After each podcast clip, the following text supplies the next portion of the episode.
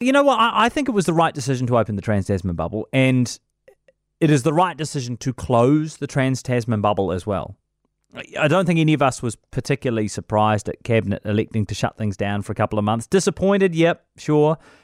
Uh, it sucks for us, for those of us with family on either side of the Tasman. I was fortunate to visit Australia last month, and I'd been hoping to go over again in September. I don't know when I'm going to see my brother or my, my grandma next. But given just how infectious this Delta strain is proving to be, and given our low levels of vaccination, it's a responsible and entirely reasonable call to close things down and reduce the threat of importing infections. Yeah, I mean, you, you got to remember this is the way that the bubble was designed to function.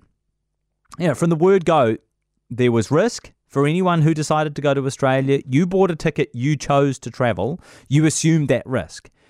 And I actually think the people who have come back from New South Wales and into MIQ should consider themselves very lucky that they haven't had to pay for the privilege when everyone else has had to.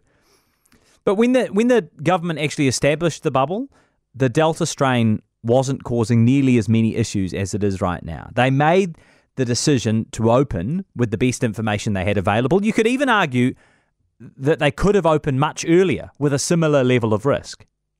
Once again, they are acting on the best information they have available and shutting it all down. You know, I, I recall uh, when the bubble opened, I think National promised not to try and score political points if it was later forced to close. And um, so far, I think the opposition has stayed true to its word. They think it makes sense to shut down for eight weeks. There are valuable lessons in all of this. New South Wales has neatly demonstrated just how quickly things get out of hand with the Delta strain when you don't lock down hard, especially when a majority of the population hasn't yet been vaccinated. And we can use this downtime to, to consider what changes we should make to the bubble when it does come time to reopen.